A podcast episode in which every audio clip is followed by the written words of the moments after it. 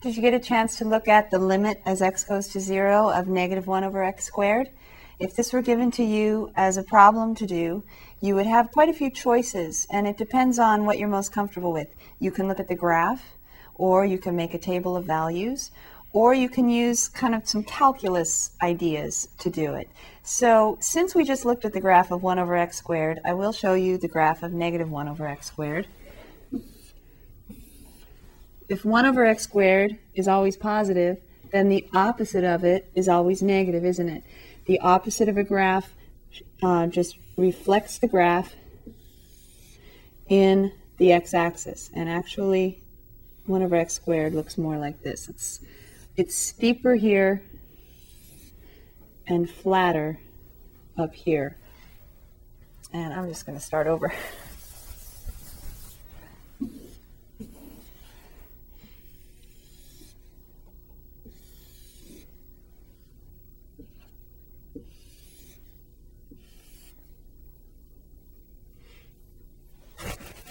Maybe something like this, negative 1 over x squared equals y. I'm sure your graphing calculator would do a much better job of this, but it's just something that's always negative, and it's the reflection of positive 1 over x squared.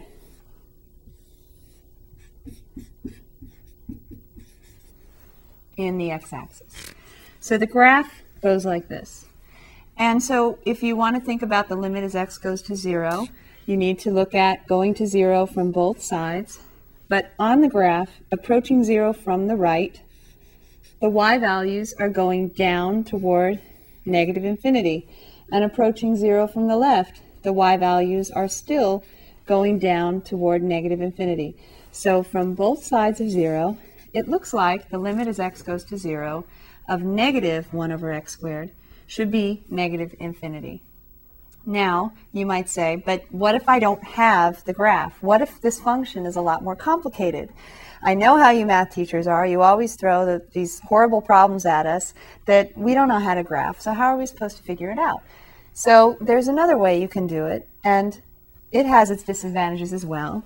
But if you think about the table of values, as x approaches 0 from the right, you have negative 1 on top, and then you have 1 half squared on the bottom for this first point, and that's negative 4.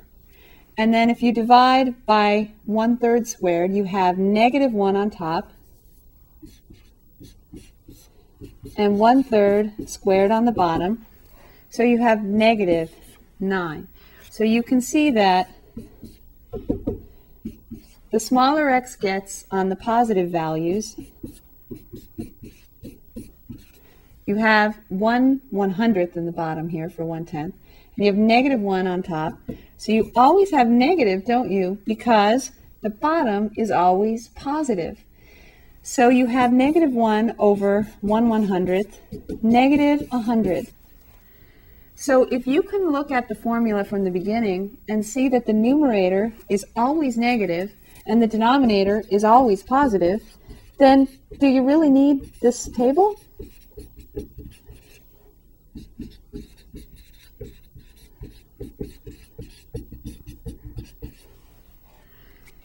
If you can imagine that getting closer and closer to zero is going to make 1 over x squared more and more large, but then the opposite will be more and more negative, then you don't really need the table. If you can think about the fact that getting non-zero over zero is going to take you to either positive infinity or negative infinity, then what you need to do is just figure out which one, positive or negative infinity. So looking at this one, negative 1 over x squared, you have something always negative over something always positive, so it's always going to be negative, isn't it?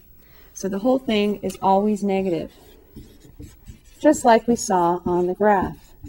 But notice we didn't need the graph to know that the y values of this function are always going to be negative. So if they're always going to be negative, they're never going to go to positive infinity, are they? So then you can come over here and use calculus. say, okay, if I'm going to use direct substitution, I'm going to get negative 1 over 0, which is undefined.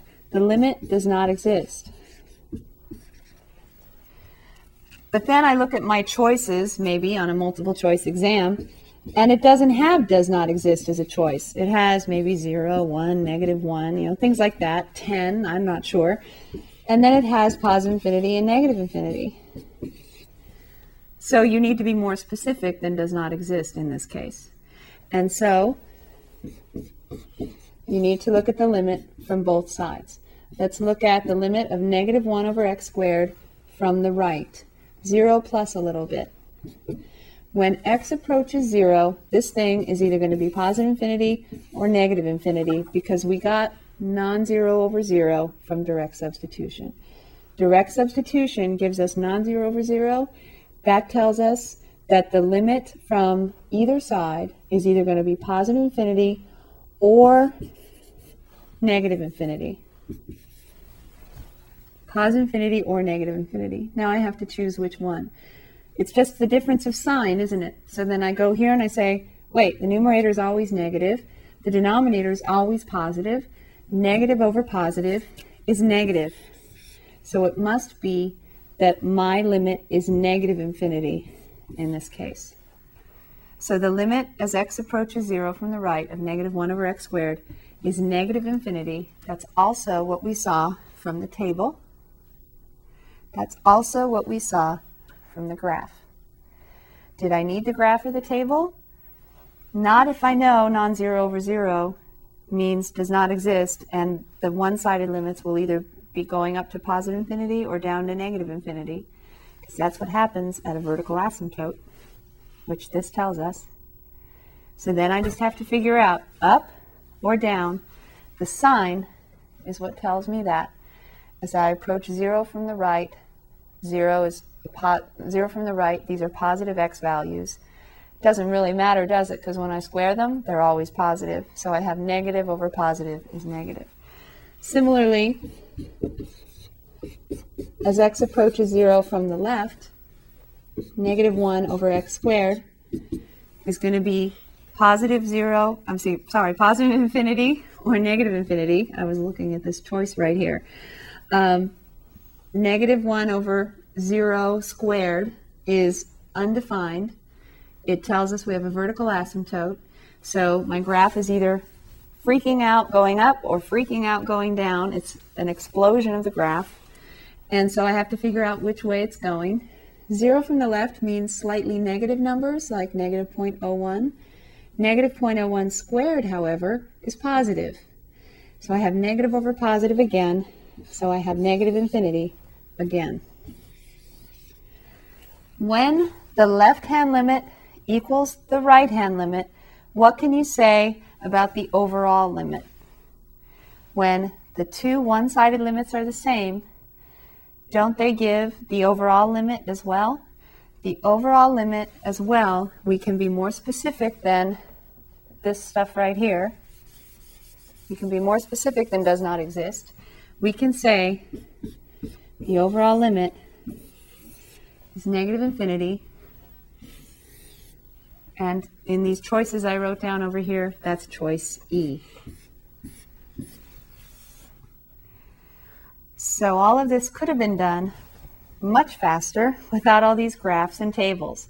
But if I don't show you the graphs and tables, then it's just a matter of memorizing what I tell you to do. And that doesn't seem right, does it? And it's a lot, a lot harder to remember the steps if you don't know where the steps come from and if you don't know what they're related to.